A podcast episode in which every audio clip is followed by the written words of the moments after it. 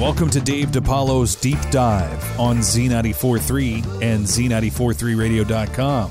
Today, we're profiling Joe Walsh.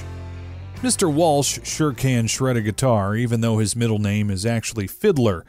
He's never once tried to play a fiddle, but he sure can sing. Before Joe's participation in the James Gang, he attended Kent State University in Ohio.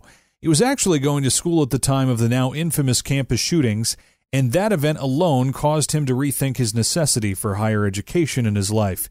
He left without graduating to focus on his new rock and roll lifestyle. Walsh is possibly one of the most prolific performers in all of rock, considering the 12 solo albums he's produced, plus session musician work in other projects, and his residencies with bands like the James Gang, Barnstorm, The Party Boys, Ringo Starr and his all-star band, and of course, his time in the Eagles. The Smoker You Drink, The Player You Get was the album that dropped in 1973 to bring Joe Walsh into solo stardom with the smash hit Rocky Mountain Way. Joe then joined the Eagles in 1975, much to the chagrin of Don Henley, who felt that Joe was a bit too hard-edged for the Eagles' southern, softer sound.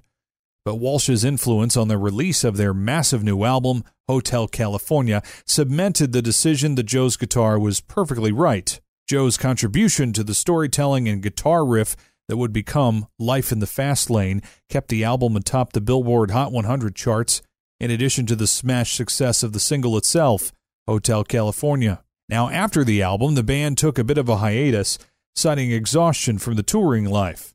This time off gave Joe an opening to create yet another hit-producing solo album in 1978, but seriously, folks, perhaps taking a page out of the Life in the Fast Lane storytelling depiction of a life of a rock star, Joe's single Life's Been Good rocked radio stations and record stores across the country for more than a summer and helped the album peak at number 12 on the Billboard Hot 100.